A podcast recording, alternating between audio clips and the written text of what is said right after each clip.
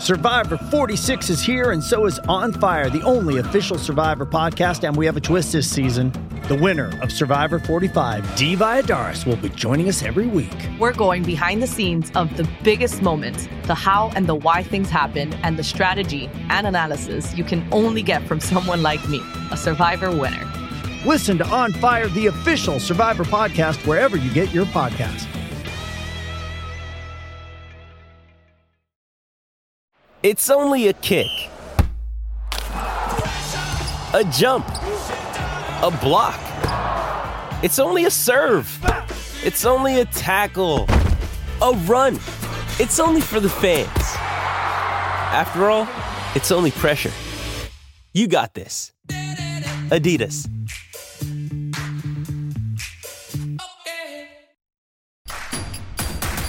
Introducing Royal Caribbean's newest ship, Icon of the Seas, the ultimate family vacation. The ultimate 6 slides, 8 neighborhoods, 0 compromise vacation. The ultimate never-done-that-can't-wait-to-do-it vacation. The ultimate chillin' by a different pool every day of the week vacation. This is the Icon of Vacations. Icon of the Seas. Arriving in 2024. Book today. Come seek the Royal Caribbean. Ships Registry, Bahamas.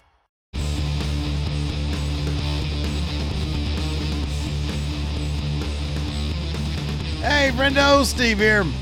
Well, Lars. And welcome back to Going In Raw, the only pro wrestling podcast you need to be listening to. On today's episode, we're talking about last night's Monday Night Raw on the road to SummerSlam. It's coming up in less than 2 weeks, about a week from this weekend, if I'm not mistaken. And a couple more matches sort of, I guess, I don't know, was anything else actually confirmed last night, or they just sort of move along other stuff last night? Oh, I guess kind of Becky beat Zoe Stark, so that... Oh, that's true, yeah. Trish Stratus. Her and Trish were probably locked in for SummerSlam, yeah. Locked in there. So Judgment Day. More, perhaps, drama in the Judgment Day, or at least some teasing of some drama within the Judgment Day. Of course, there was the big contract signing last night with Finn Balor and Seth Rollins, and Finn Balor played his Judgment Day hand, had the other members come down and surround the ring as he punctuated his point, and then Seth Rollins was like, oh boy, I need to get out of here. Well, the beatdown goes down, and then Damian Priest looks down at old Seth there and is like, maybe I should do it now. And dead to rights. Yeah, and Seth's looking at, or Finn's looking at him like, "Hey, you said first shot." Don't. Patience. Yeah. Did last night inform you anymore as to how you see this playing out at SummerSlam, Larson? I don't think it necessarily informed how it was going to play out at SummerSlam. I think right now it's just it's the simmering tensions is what's playing out. Mm-hmm. Simmering. I did like it towards the end of the show where you got Dom had his title. You had Rhea with her title. Even Finn picked up Seth's title. And Damian Priest is like, where's my briefcase? Mm-hmm. Where's my briefcase? Somebody give me my briefcase so I can fit in. Yeah. Now that everybody else has the title, they're holding up. Where's my briefcase? Where's my briefcase? Someone finally has his briefcase, and he holds it up. He gets to put it up, yeah. But there was like the initial beatdown where Damian was looking at the briefcase, and Finn was like, Mm-hmm. Sami runs in to try to help out. Judgment Day beat him down. And then every member of Judgment Day basically hits their finisher on Seth. Right, yeah. And then they stand over him. That's when, like, Priest especially, there was like, this is a done deal. I could do this right. Yeah, I could literally have. And he was like frantic. Right, where's my briefcase? Give me my briefcase. Yeah. In one sense, probably, yeah, because he wants to fit in. Right. With the rest of Judgment Day, they all holding up some stuff, but also he's like, I could do this. Mm-hmm. It's done. Mm-hmm. It's done. Do you think does the character Damian Priest regret saying, Seth, you get the first shot, because he sort of locked himself into an agreement? Sort of like when Cody said, I can't be world champion. Well, kind of, yeah. It's like, well, I mean, that was more in perpetuity. At least Damian Priest is thinking, well, not now, but like, if now is a really good opportunity, why shouldn't it be right now? I know, and a year sneaks up on you. It does. You know? Yeah. It's not as long as you think it could be. I mean, on one hand, he got Seth. He's got a lot of opportunities, but then you're stuck with the situation where, if Finn gets that title, A, he might not be so inclined to defend it as much as Seth does, and B, they're rolling as a unit, and that briefcase has a very specific purpose, and that's, for most people, especially for heels, If somebody's down, you take advantage. You don't, you know, exactly. Not a lot of people do the call your shot deal. Very few people have done that. Yeah. Oddly enough, you think more people take advantage of that, but nope. All this back and forth, all this drama, does it tell you that the World Heavyweight Championship, one way or another, is going to land in Judgment Day by the end of SummerSlam? It would make a lot of sense, especially when the closing image of the show on Raw last night was every member of Judgment Day holding something up. Holding their accomplishments. I know Finn hadn't won the title yet officially, but he was still holding something up, so you got that visual. Mm-hmm. And if they really want to milk this storyline, a la what they've done with the Bloodline, then either Priest or Finn has to win that title at SummerSlam, and 3/4 of Judgment Day have to be carrying gold. Yeah, right, yeah. And now with Kevin Owens being written off for I don't know how long. Apparently he's got a broken rib. We'll talk about that more in a little bit.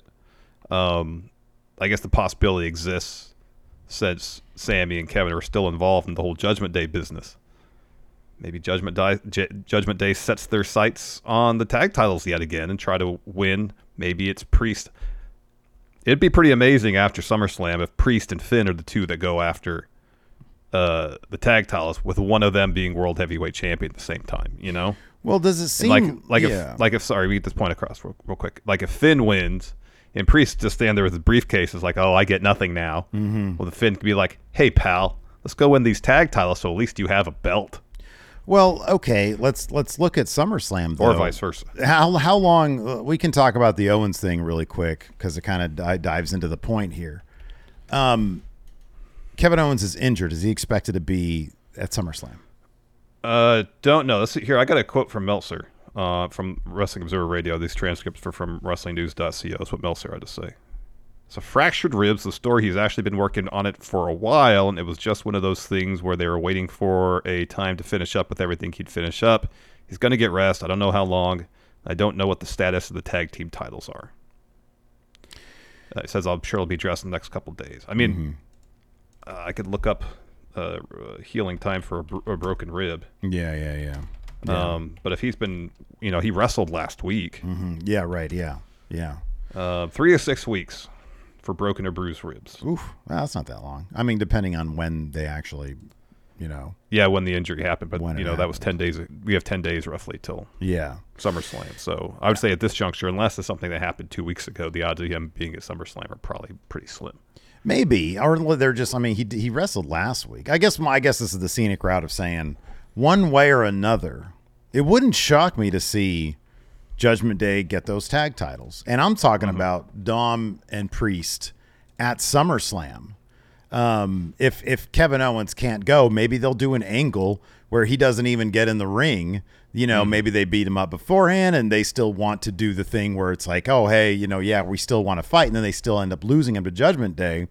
Mm-hmm. And what kind of dynamic does that alter then? If Priest, you could do the thing where Priest and Dom's a double champion with the NXT title and the tag title. He main evented every show last week. They love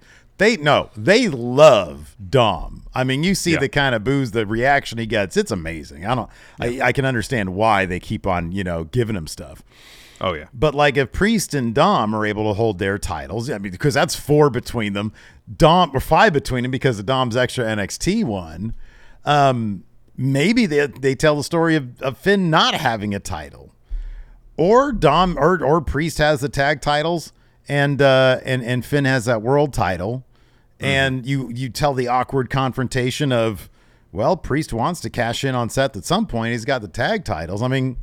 Right now it's all Judgment Day on Raw. It is. And on NXT and on SmackDown for that matter. I know. It's Judgment Day and Bloodline. And honestly, Seth feels like an odd man out, because this is all about the World Heavyweight Championship and 2 men.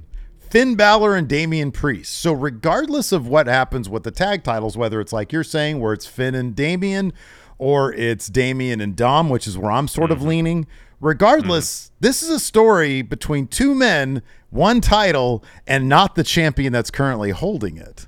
And that leads me to believe that coming out of SummerSlam, I gotta say that Finn's gonna have that title, and they're gonna tell that story of how Damian Priest is gonna square I've got this thing, you're my friend, and you have the title. That's the story you kind of have to tell at this point. Yeah. Well, I mean, all that plus Priest giving Finn his word that he would not cash in on while he was champion. Right, yeah. What a complication that is.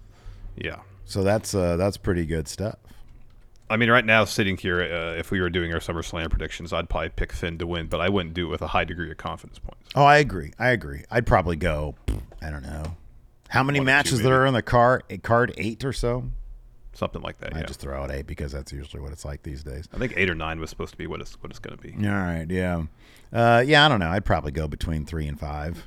5's kind of a lot. Yeah, 5's kind of a lot. Yeah, 5 is a lot. I don't know. What other matches are on the card? Becky Lynch versus Trish. Oh, Becky's going to win that. Becky's totally winning that. Drew and what would your confidence... Gunther. Yeah, Gunther's probably going to win that one. Gunther's probably going to win. One more thing about the Seth Judgment Day stuff also is there's still a go home. And if you want to look at one of the indicators of, who's going to win or lose, the go home math. Yes. Next week is the go home. This week, Judgment Day got the upper hand, which might mean that Seth's going to get the upper hand next week on Raw. And that will, be even more evidence that Finn might win. Maybe they'll do one of those things where it's like a video package. Yeah, I know. They do that sometimes. Like sometimes the go home episodes are just like, these days under Triple H especially, they're just reminders of that there's a pay-per-view going on. Yeah, no, hey, pay-per-view coming up on this weekend, and here's the story recap for everybody. Yeah, my guess is going to be a recap with some newly shot like interview footage. They're just going to be like talking to the camera or whatever. Yeah. We talked about the Kevin Owens stuff, and then also another wrestler dealing with an injury right now, Liv Morgan. She's been written off TV in a pretty brutal fashion. Rhea Ripley just completely destroyed her arm with a chair. Brian Alvarez on Wrestling Observer Radio said Liv Morgan does have a shoulder injury, and this was an angle to put her out of action for a while, and maybe, he says, a long while. Yeah, guess it depends on the nature of the shoulder injury. If it's something like what Finn had, he was out for what, 8 months? Yeah. So hopefully Liv's not out that long. That was a pretty brutal attack by Rhea there on the arm. Is obviously the Raquel Rodriguez stuff, that's not real. That's like, no, I mean, yeah, and if anything, they're going to use what writing Liv off is of TV as even more motivation for Raquel to go after Rhea, I'm sure. Yeah. So that's probably going to be the women's title, the world women's title match at SummerSlam there. Angie has made it easier than ever to connect with skilled professionals to get all your jobs done well. I absolutely love this because, if you own a home, it can be really hard to maintain. It's hard to find people that can help you for a big project or a small. Well, whether it's in everyday maintenance and repairs or making dream projects a reality, it can be hard just to know where to start. But now all you need to do is Angie that and find a skilled local pro who will deliver the quality and expertise you need. Angie has over 20 years of home service experience, and they've combined it with new tools to simplify the whole process. Bring them your project online or with the Angie app, answer a few questions, and Angie can handle the rest from start to finish. Or help you compare quotes from multiple pros and connect instantly, which means you can take care of just about any home project in just a few taps. Because when it comes to getting the most out of your home, you can do this when you Angie that. Download the free Angie mobile app today or visit Angie.com. That's ANGI.com.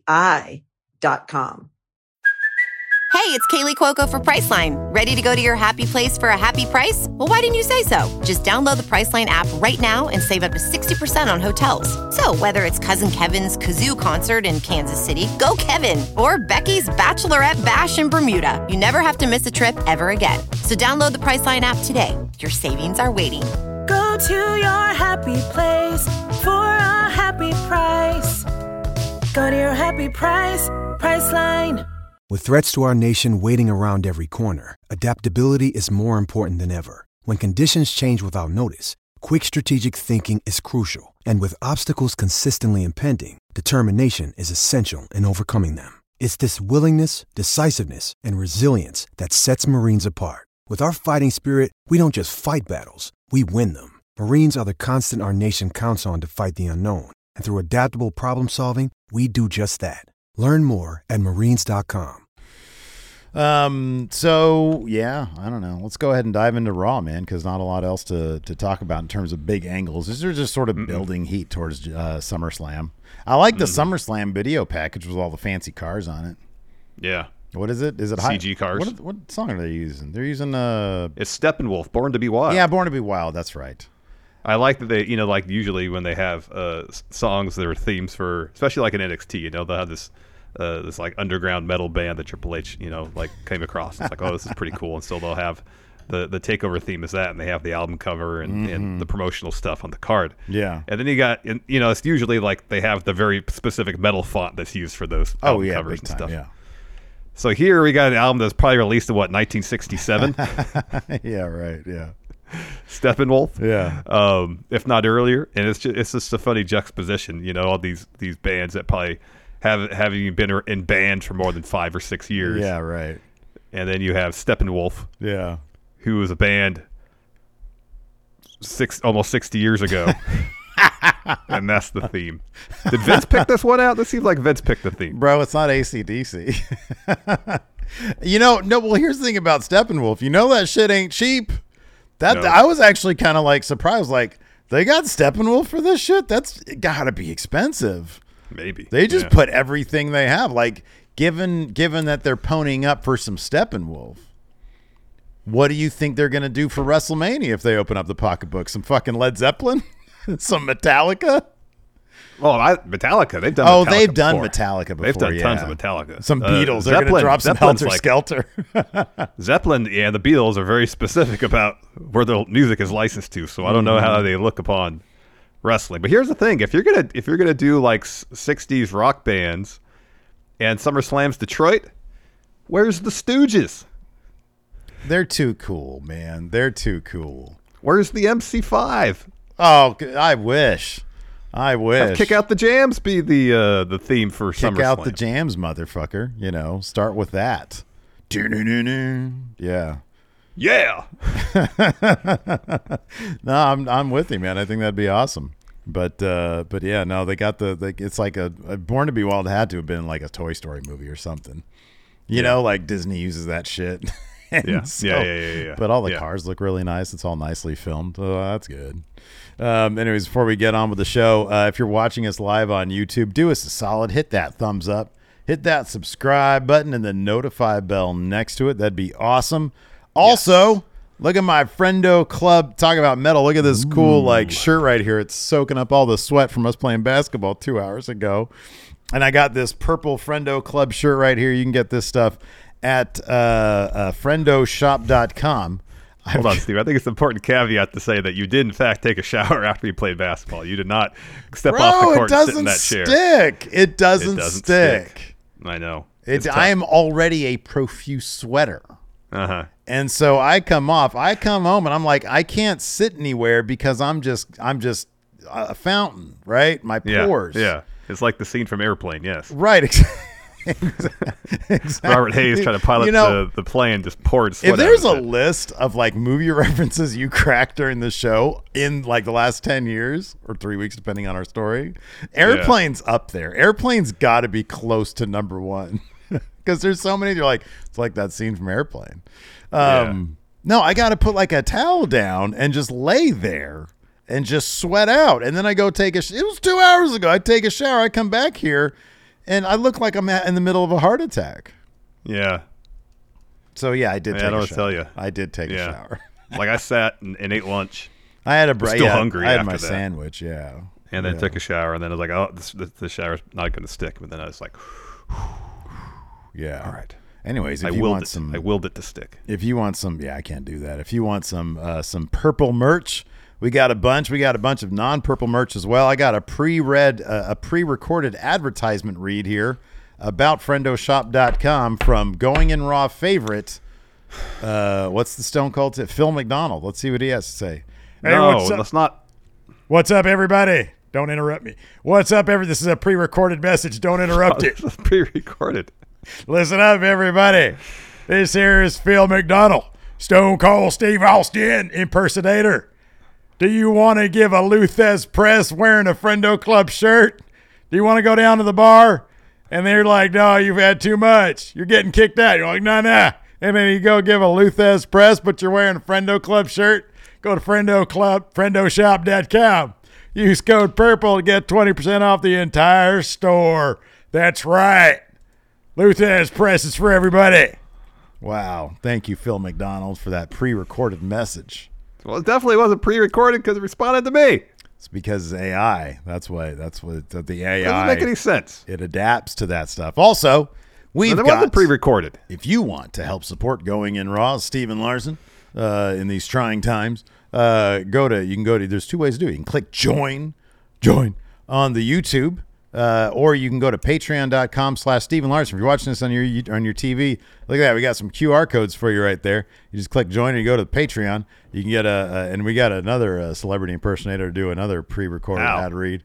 And this one is This one is Brett the Hitman Horse. That's who it is. No, thank you. Oh, yeah. There we go. Hey. Well, there's some great audio editing there. Editing out Brett Horse's clearing his throat. All right. Hey, everybody. Hey, listen. Clear your throat again, Brett Hitman Horse. Don't interrupt me. This is a pre-recorded ad. Thank you. It's not pre-recorded because he responded to me. Listen here. Do you guys want to help support Steven Larson? You know, then go to Friendo. You want to be part of the Friendo Club. I don't blame you. Then, you know, you want to participate in one of the predictions challenges. You know, right now we've got the great G1 predictions going. You know, that's right. If Bret Hart was Brett Hitman G1, Horse. This is a pre-recorded ad. Please don't interrupt me. If Brett Hitman Horse was ever in the G1, I'd win. I'd say Okada, nay. Goto, nay. Ospreay, nay. Bret Hart, his Hitman Horse, yay. That's right. So go support now. You get bonus stuff too, you know. Yeah. Thank you, Brett Hitman Horse. Appreciate it. Oh, wait. He has one more thing to say. No. That was pre-recorded. Done. If you want to predict how many horses I'll be able to make. No. Mating with horses. No. Seeing what human can do with horses. Absolutely not. I had to cut that one off. Anyways. For shit's sakes, man. How did Raw start, Larson? Start with Judgment Day. Sans Dom Mysterio. It was Damian Priest. It was Finn Balor. It was Rhea Ripley. They're standing in the ring. The other side. Priest says, "Welcome and all rise for Judgment Day." And Rhea says, "We don't only run Monday Night Raw. We run all of WWE." And Finn then is next. Says, "We got the unbeatable women's champion Rhea Ripley. We got my man Senior Miss Money in the Bank. We got yours truly, the next world heavyweight champion. Before we get to the man of the moment, let's look at what we achieved last week." So he throws to a video package. Mm-hmm. Dom winning the North American title in NXT. And then Rhea says, "My honor to introduce to you all the new NXT North American champion, my Latino heat, Dirty Dominic Mysterio." Dom music hits. Chorus of boos, of course. Oh, yeah. He makes his way to the ring. He's looking to talk. He says, "I am your new," of course, he gets drowned out in boos pretty quickly. Mm-hmm. He says, "I am your new fighting NXT North American champion to celebrate my greatness. Roll the package." Mm-hmm. And so it's like a video package of like everything Dom has done since joining Judgment. Right. So it's back to him and just "you suck" chants, boos, and he's about to say, "I'm your new North American champion. Continue." Da da da da da da da da. Kevin Owens music. Wow. So Sammy and Kevin come out, and Kevin Owens says, "Correct me if I'm wrong, but I'm a boy."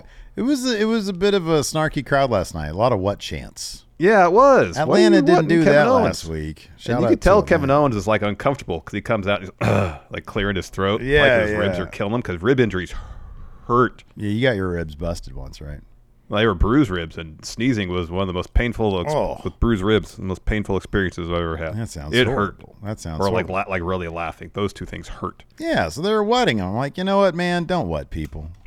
So anyways, Kevin Owens says, "Correct me if I'm wrong, but I'm almost sure we did this last week. They came out, stood in the ring, trying to look all menacing and scary. They talk a while.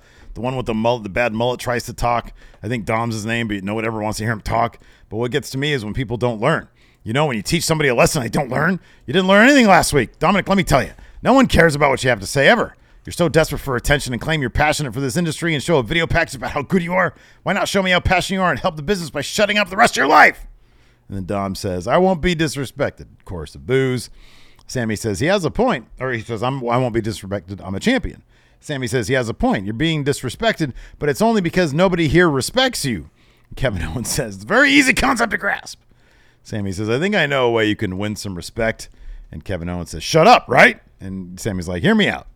Dom, if you went one-on-one with one half of the Undisputed Tag Team Champions tonight, what if we did Dom Mysterio versus Sami Zayn in Tampa? And Dom's like, oh, you want some of me? Come on, let's do it. Sammy's like, okay, but I want to remind you of this. Last week, you made a whole stink about how you wanted our titles on the line. So if you are a fighting champion the way you say you are, you'll put your title on the line tonight. And Rhea gets pissed off, and on behalf of Dom, says Sammy, Dom accepts. And Dom looks a little bit frazzled, but, you know, he's ready for the challenge here. Mm-hmm. Yep. Our first match of the evening, Zoe Stark taking on Becky Lynch. Really fun match. Excuse me. Zoe Stark has done excellent work since she got called up. Oh, yeah. She's been great, man. She's taken a bunch of leaps forward, man. Yeah, I mean, she was always really, really good in the ring from a character perspective. You know, this angle they're doing with Trish and her and Becky has done wonders for her in terms of helping her develop her character. Yeah. Really good stuff. However, no cheating win for Zoe Stark this time. She takes the L, courtesy of a manhandle slam from Becky Lynch. Really fun match, though. Go out of your way to check this one out. Yeah, no, it was really good. After that, Trish is like, I'm sorry. So, yeah, Becky talks some trash to Trish. And then we get a recap of Cody, along with him walking backstage. Love to see it. We see Vo Williams. He's in the crowd. He's the guy who did the theme for the Raw, the Greatness one, I think it is. Yeah, yeah. Yep. So that must be really cool. You know, it's not my favorite theme in the world, but, man, that must be really cool. You know, that must be neat. Anyways. I know. It seemed like it would be pretty cool. Mm-hmm. Yeah. So, anyways, Cody comes out next.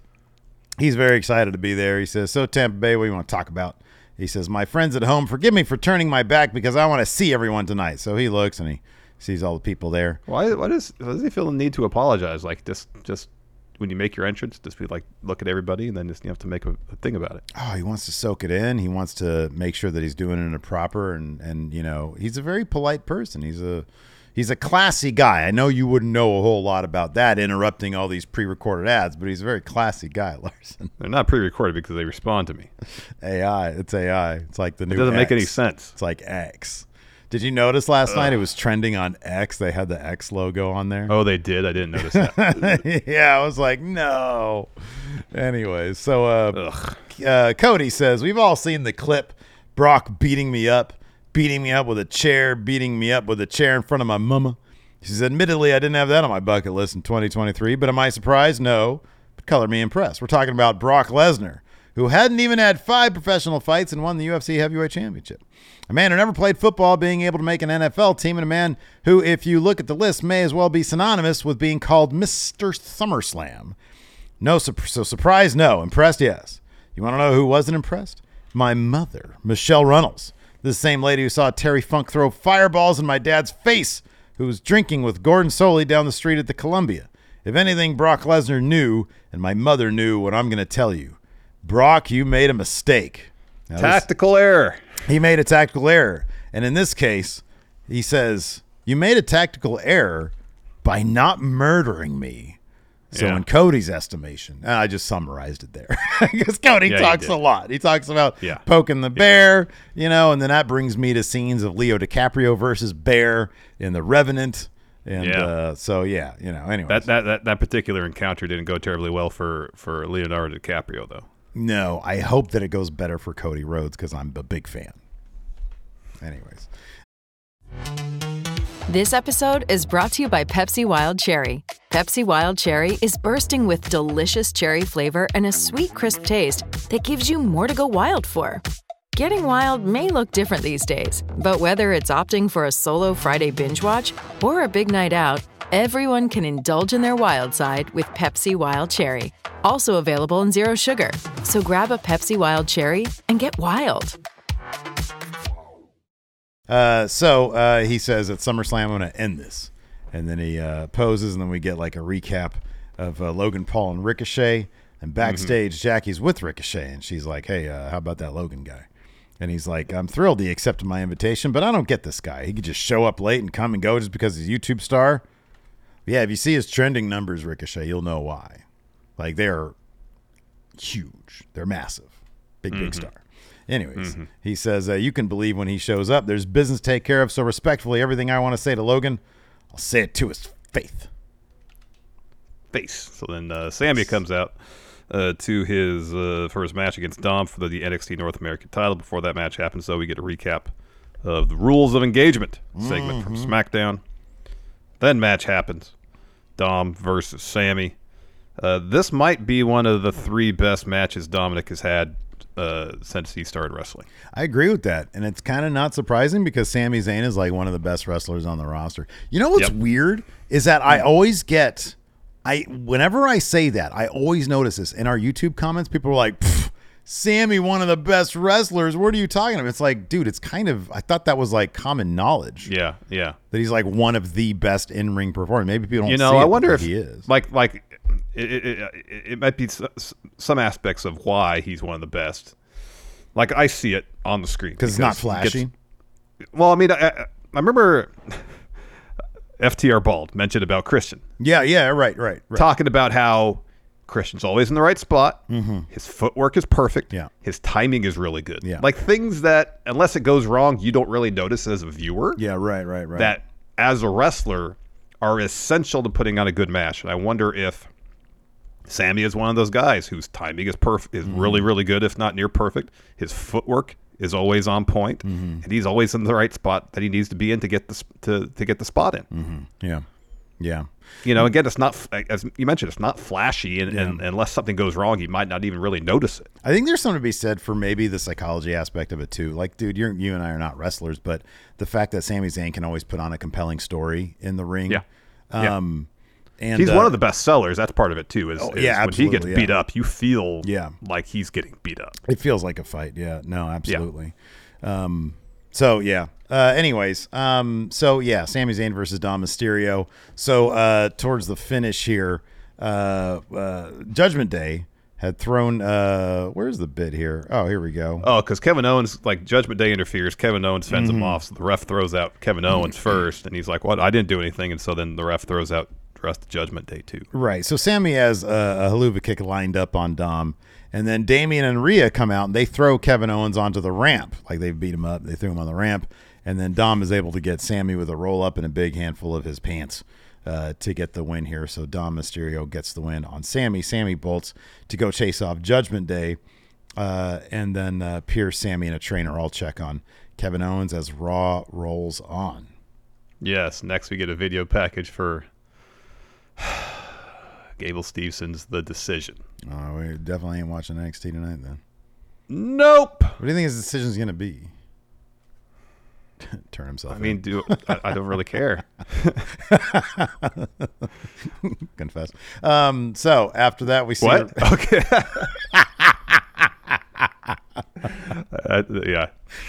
Yeah. After that, we see a replay of the finish of the Sami Dom match. Backstage, we see trainers checking on Kevin Owens as his arm is injured and seemingly got hit hard in the ribs. And then we get a whole... I do appreciate how popular Bloodline is because we always get a 30-minute recap package on Raw. So it's like, oh, cool, I'm to watch this. So then we got Nakamura backstage. Ricochet walks up to him and is like, hey, buddy. Hey. You seen Logan Paul anywhere? And Nakamura says, nope.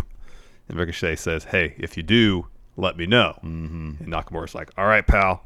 So then Nakamura turns around. There's Ciampa smiling right in his face. And he goes, hey, your loss last week was on me. Yeah. I kicked the face. I'll let that one slide. But you only get one free one. Tonight, I get to settle things with Bronson Reed. And I don't want to see you out there. And if I do, then I know we have a problem. Understood? And Nakamura just looks at him. And Ciampa just says, good talk. Good leaps. Yeah.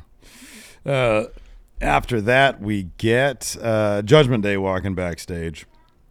They come across Tozawa and Crews, and Dom says, a little respect for the North American champion.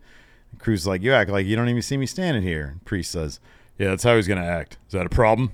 And Rhea's like, yeah, Tozawa, do we have a problem? And he's like, nope, because remember they had a thing.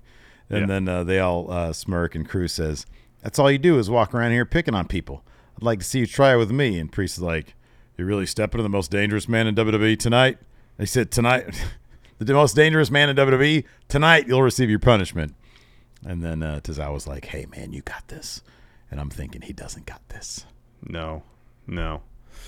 Next up, we had a really fun match between Bronson Reed, Tommaso Ciampa, especially down towards the finish. Man, they were hitting each other hard. Dude, Reed's chest was hammered. Had Ciampa's handprints all over it. This was awesome. No, this was great. Yeah, man. This was a lot of fun. A lot of really good creative stuff. So at one point, they're getting in like a hockey fight.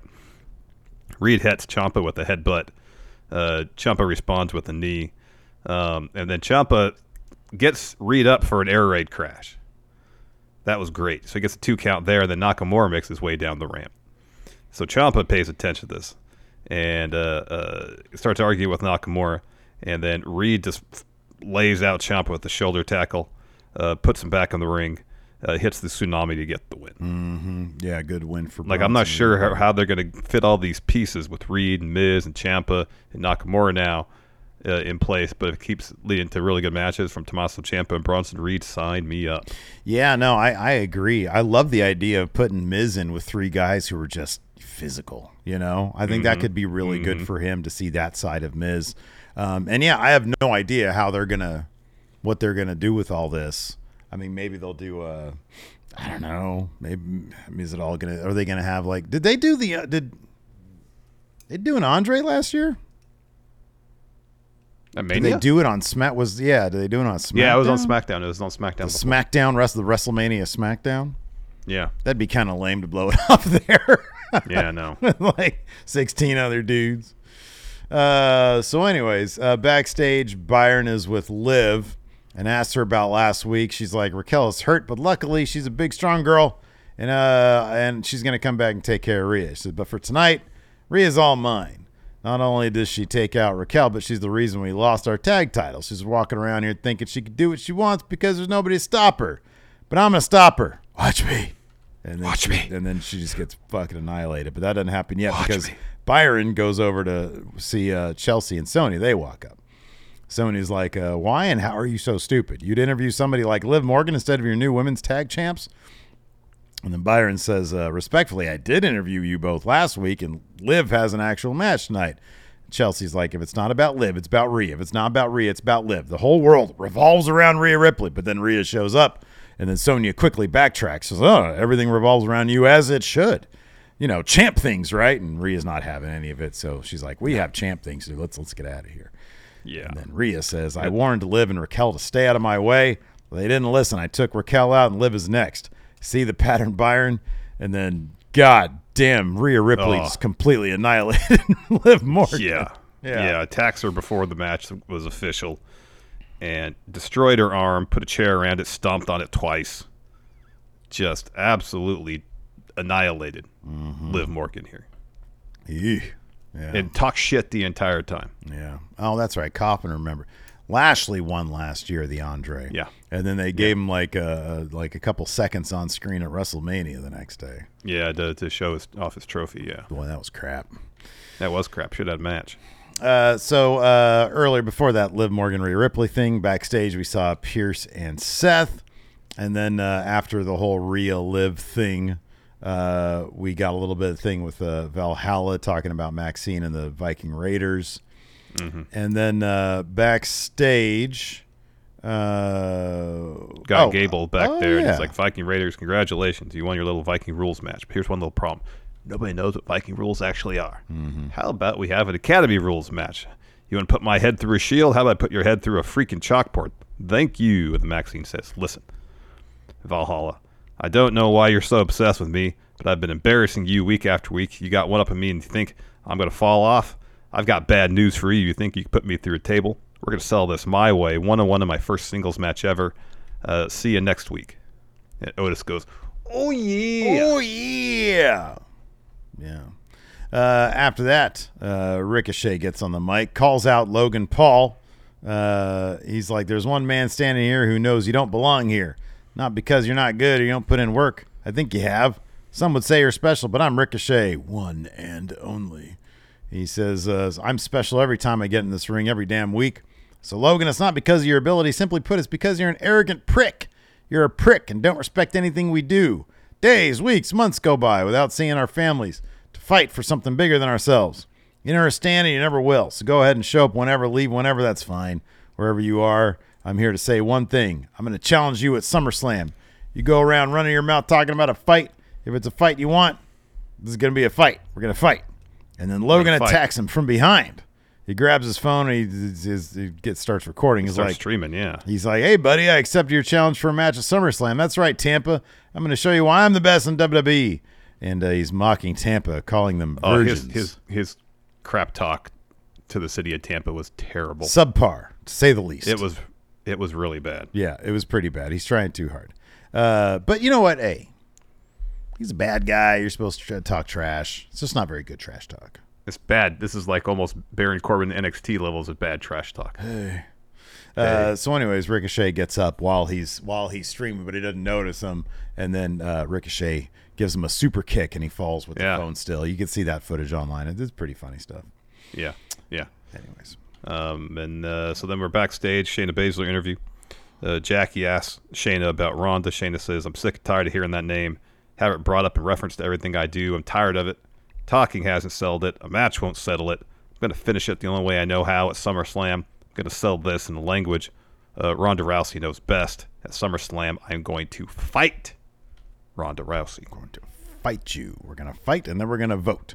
Then we had, let's see here, Judgment Day. We had Damian Priest versus Apollo Crews. Before that, we had Logan Paul walking backstage. Byron tries to interview him. Logan Sob says, you see that? That was unprofessional as hell.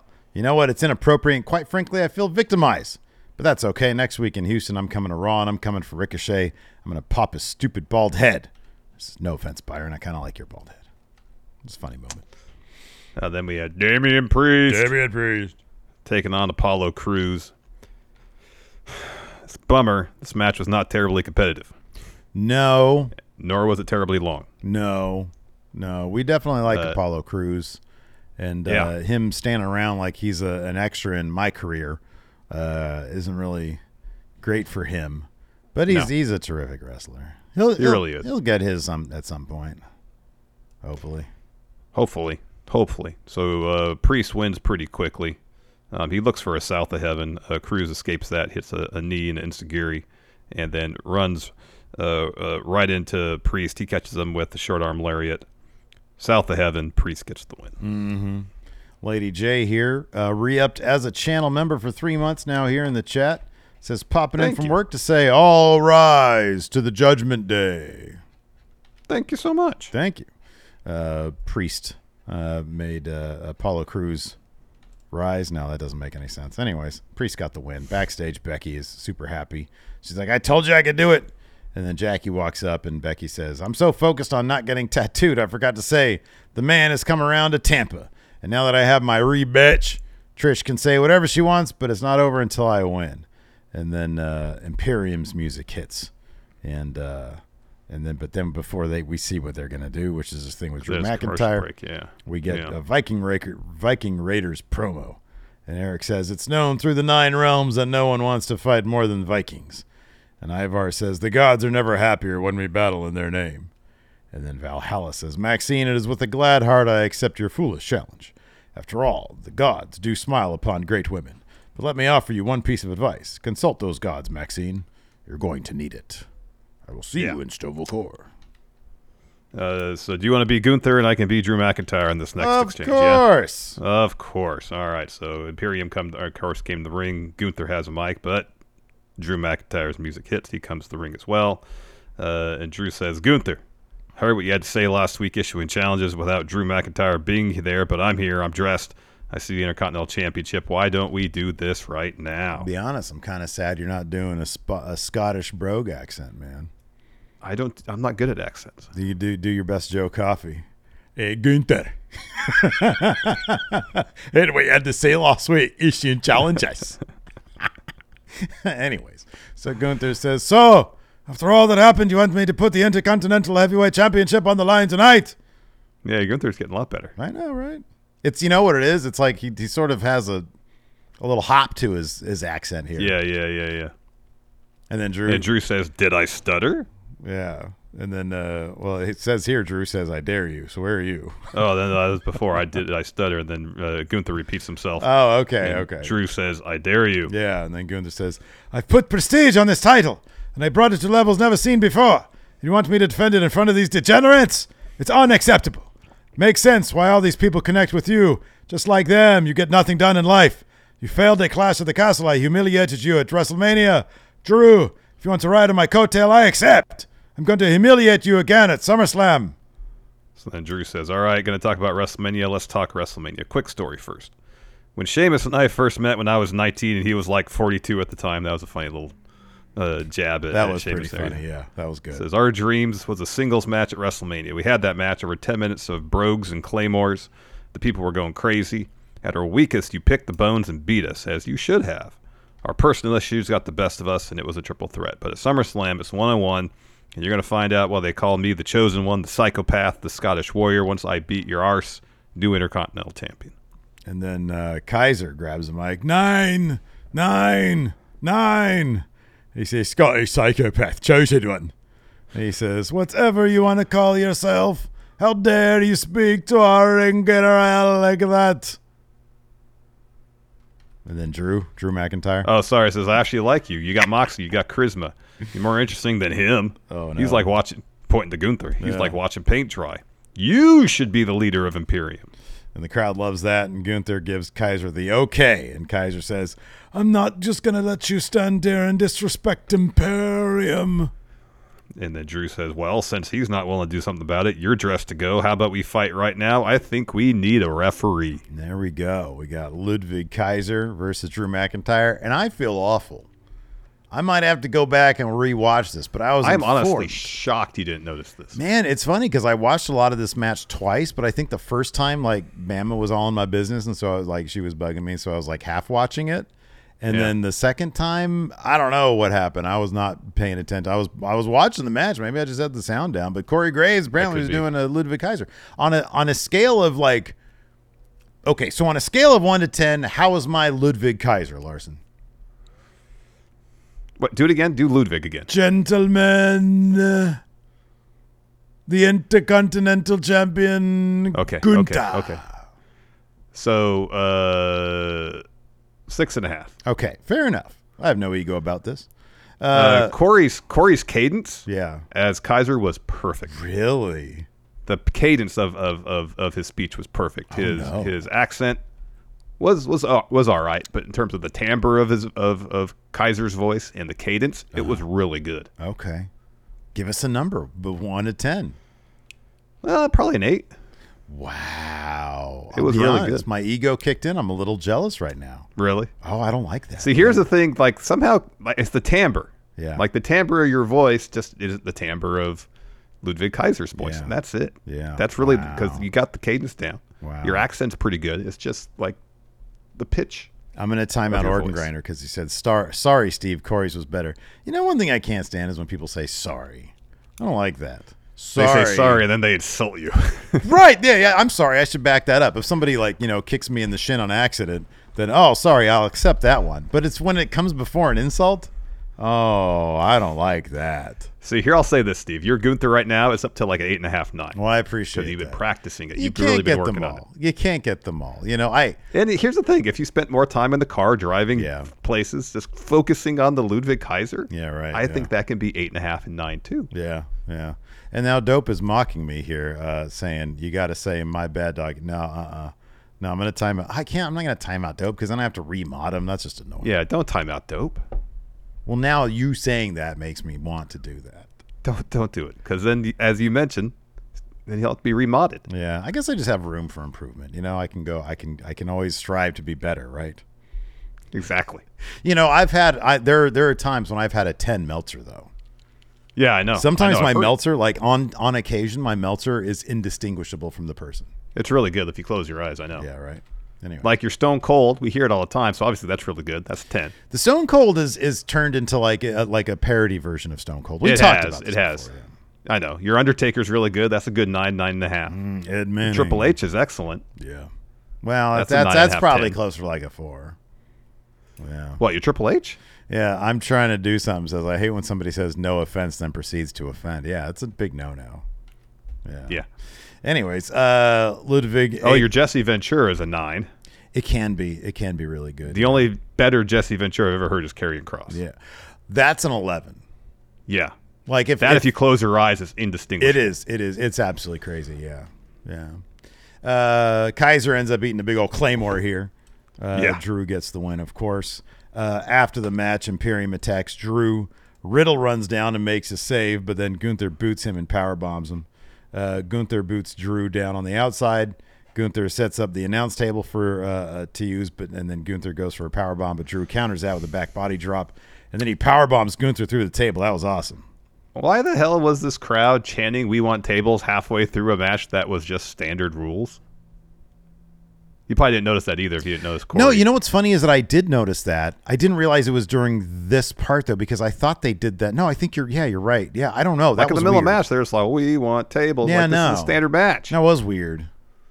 I don't know. Very strange. It was a weird crowd last night. Like, who wants Kevin Owens?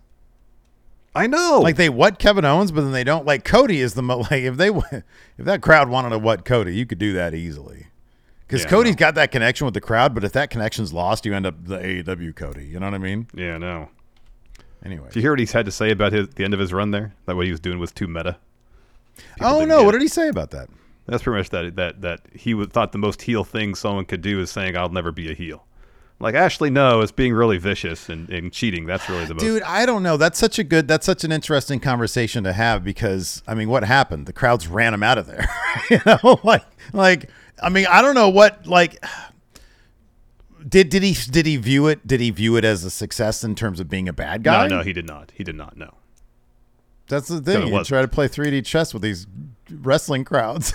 It's pretty easy. It's pretty easy. If you're a bad guy, you do bad things. You know. I know. Don't try to outsmart them. I know, and it's like the whole.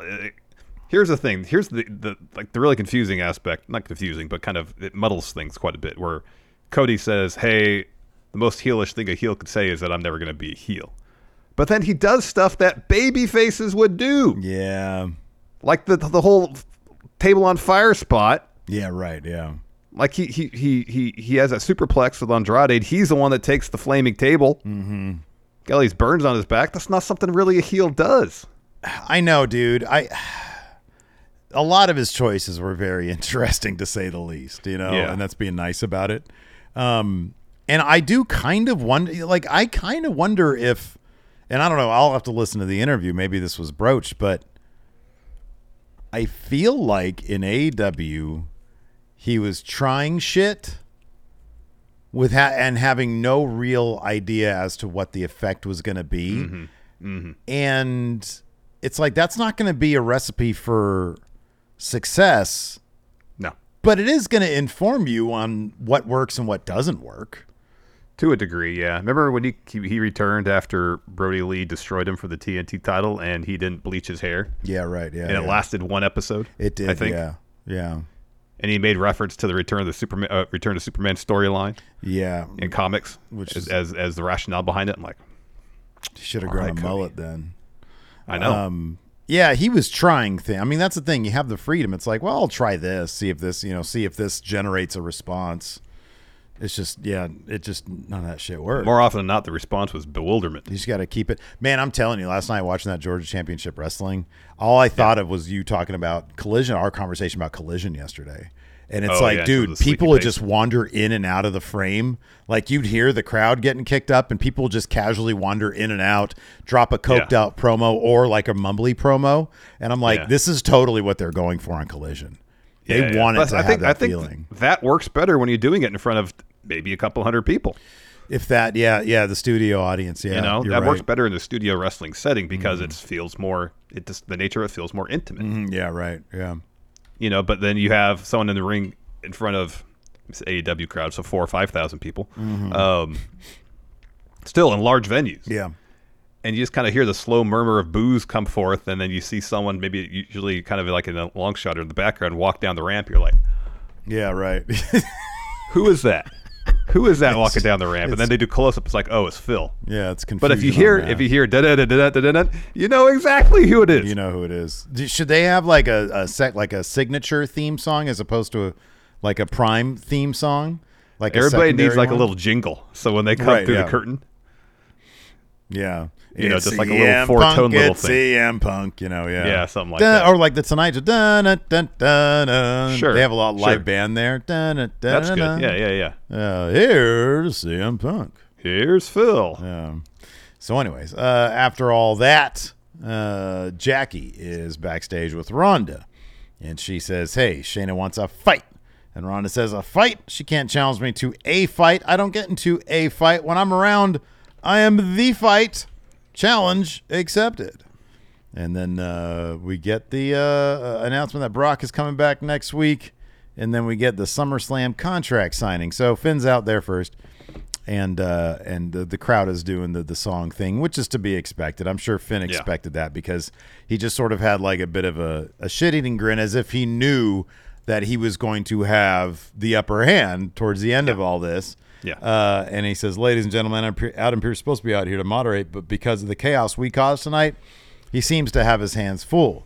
He says, "But I'm a professional. Seth is a professional. I want this match, and he wants this match. I think we can handle this like gentlemen.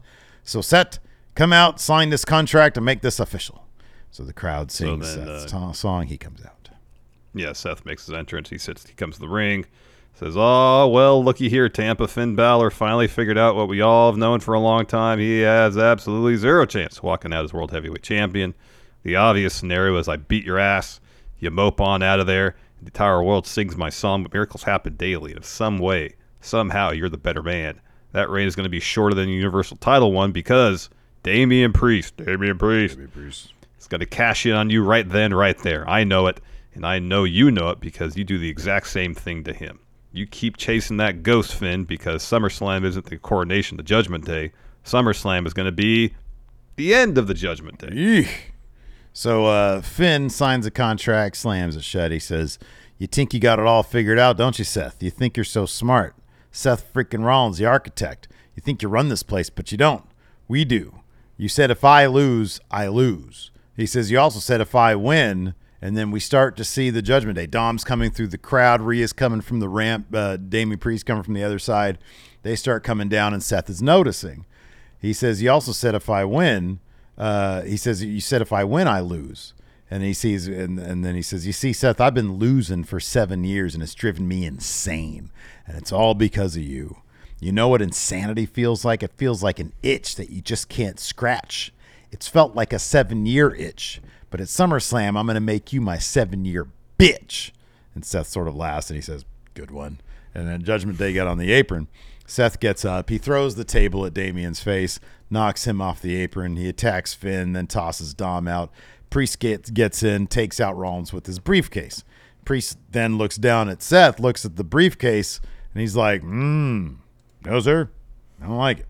Finn stares at him, and then Sammy's music hits before anything really happens between the two of them.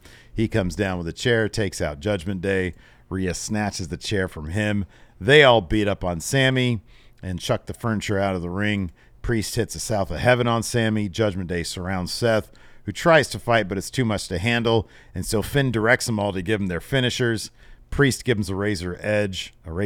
Dom hits a frog splash. I was hoping Rhea would hit a Riptide. And then Finn gets up there, hits a coup de grace, and they stand tall.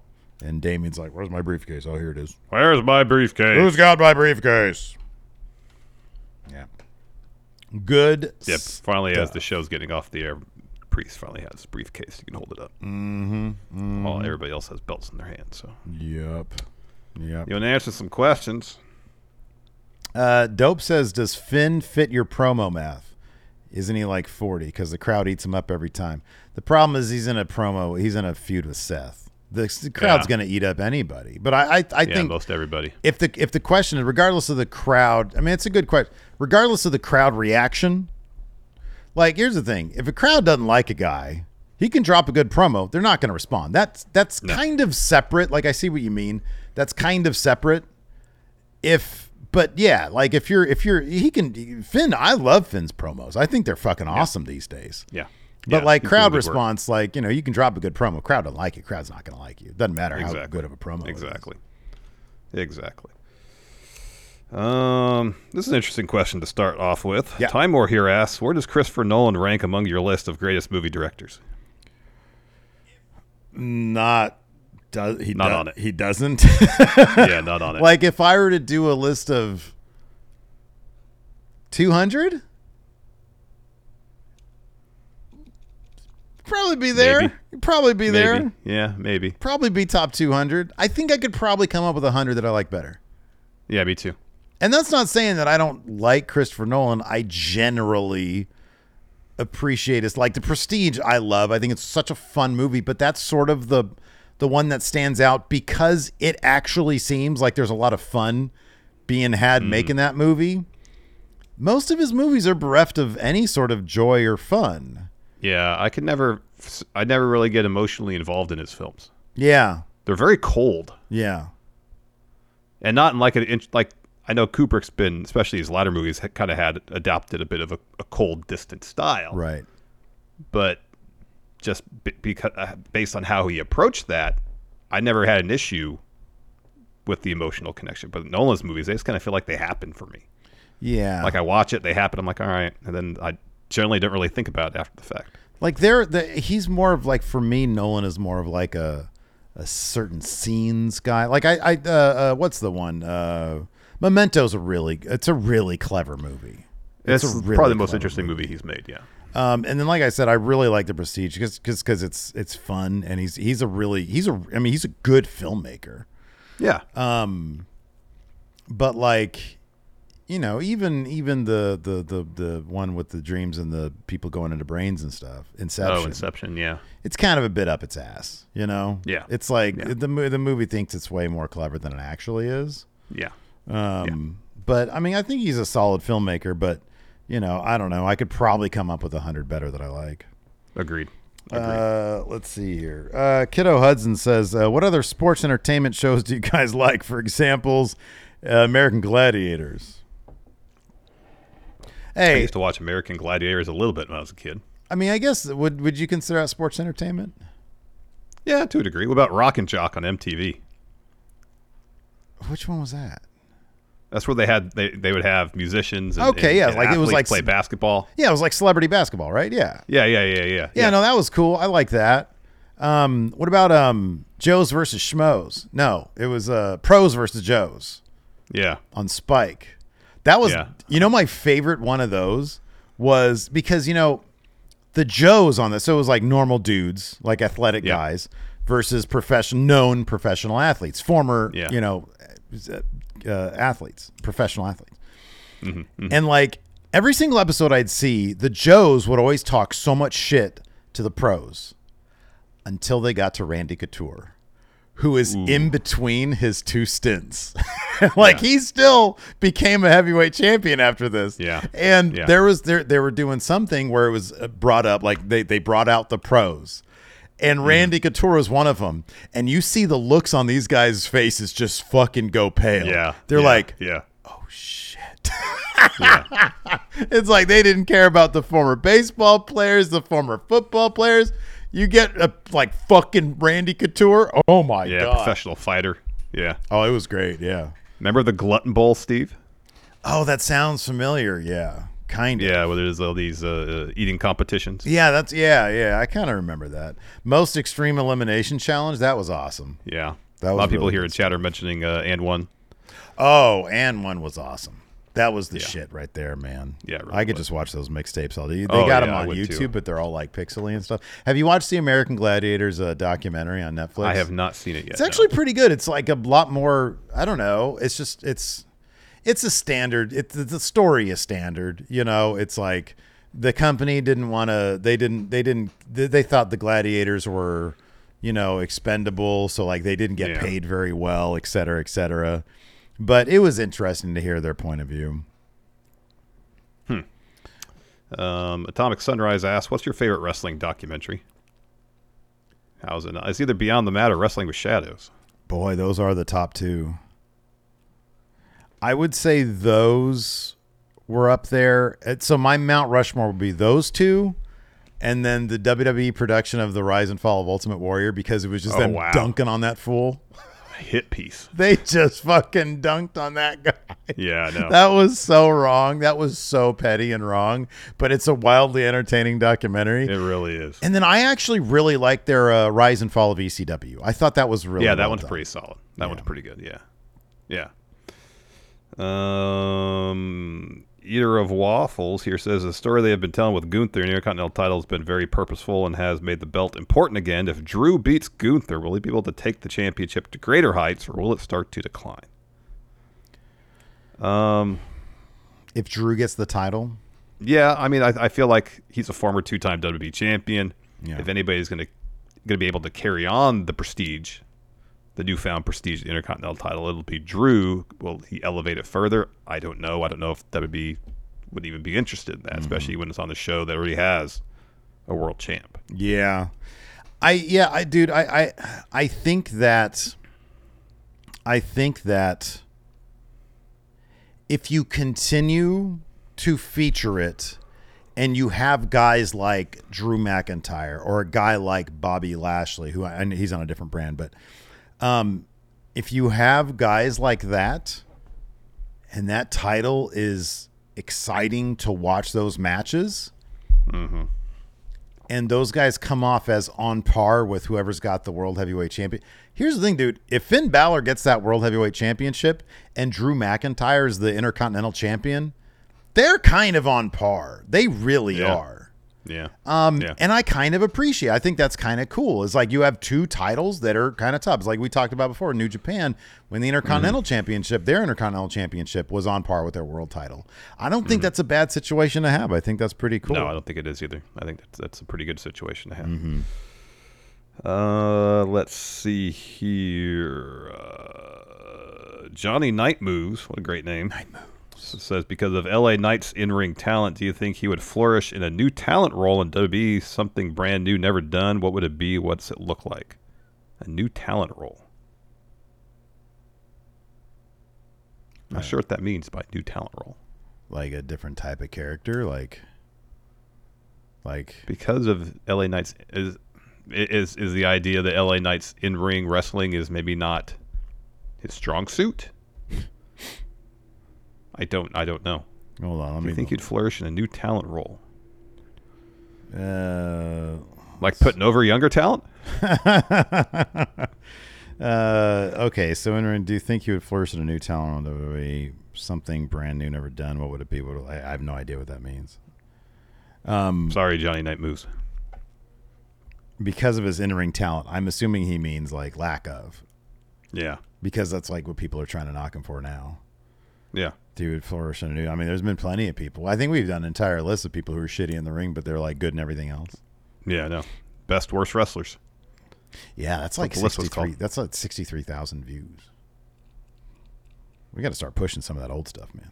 I know. Yeah. Some of it just catches on. Nikyle says, seeing how strong Rhea Ripley is being booked, should she go after Asuka and become double champ? Oh, he means like something that isn't a manager, something that isn't like an in-ring wrestler, like a different role, like not a GM, like a talent role that's something else. Boy, I don't know. That's so like, what if he does like everything a wrestler would do except for wrestle, but then has someone do the wrestling for him? Yeah, okay. Sort of like what Christian is doing right now, but he wrestles, you know? Yeah. Yeah, that could be. It could be like the, all red everything thing with Eva Marie. She gets in, but then like something happens. She doesn't wrestle. Yeah. Let's see here.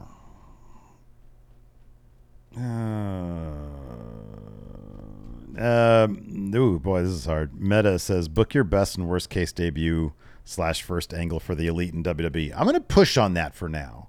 I think, man, I really want to do, I know, look, full disclosure. Friendo Club Wrestling, the new shit that we're doing over the short form stuff, a lot of it is just ideas I steal from other places, but I try to openly credit those places. I've always wanted to do a fantasy book show, kind of like what Blampied does, but our own spin on it.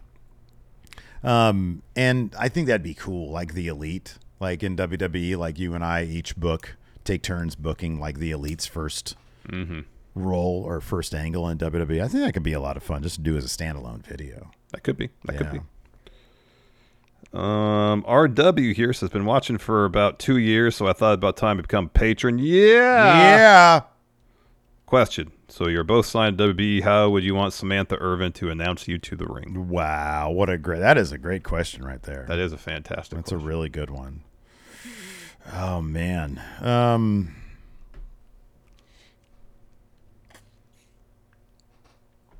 I would want her to do, you know how we do an impersonation of Damian, our impersonation of Damian Priest, just this? Yeah. I would want her to do that. You know, hailing from Sacramento, California, Steve here.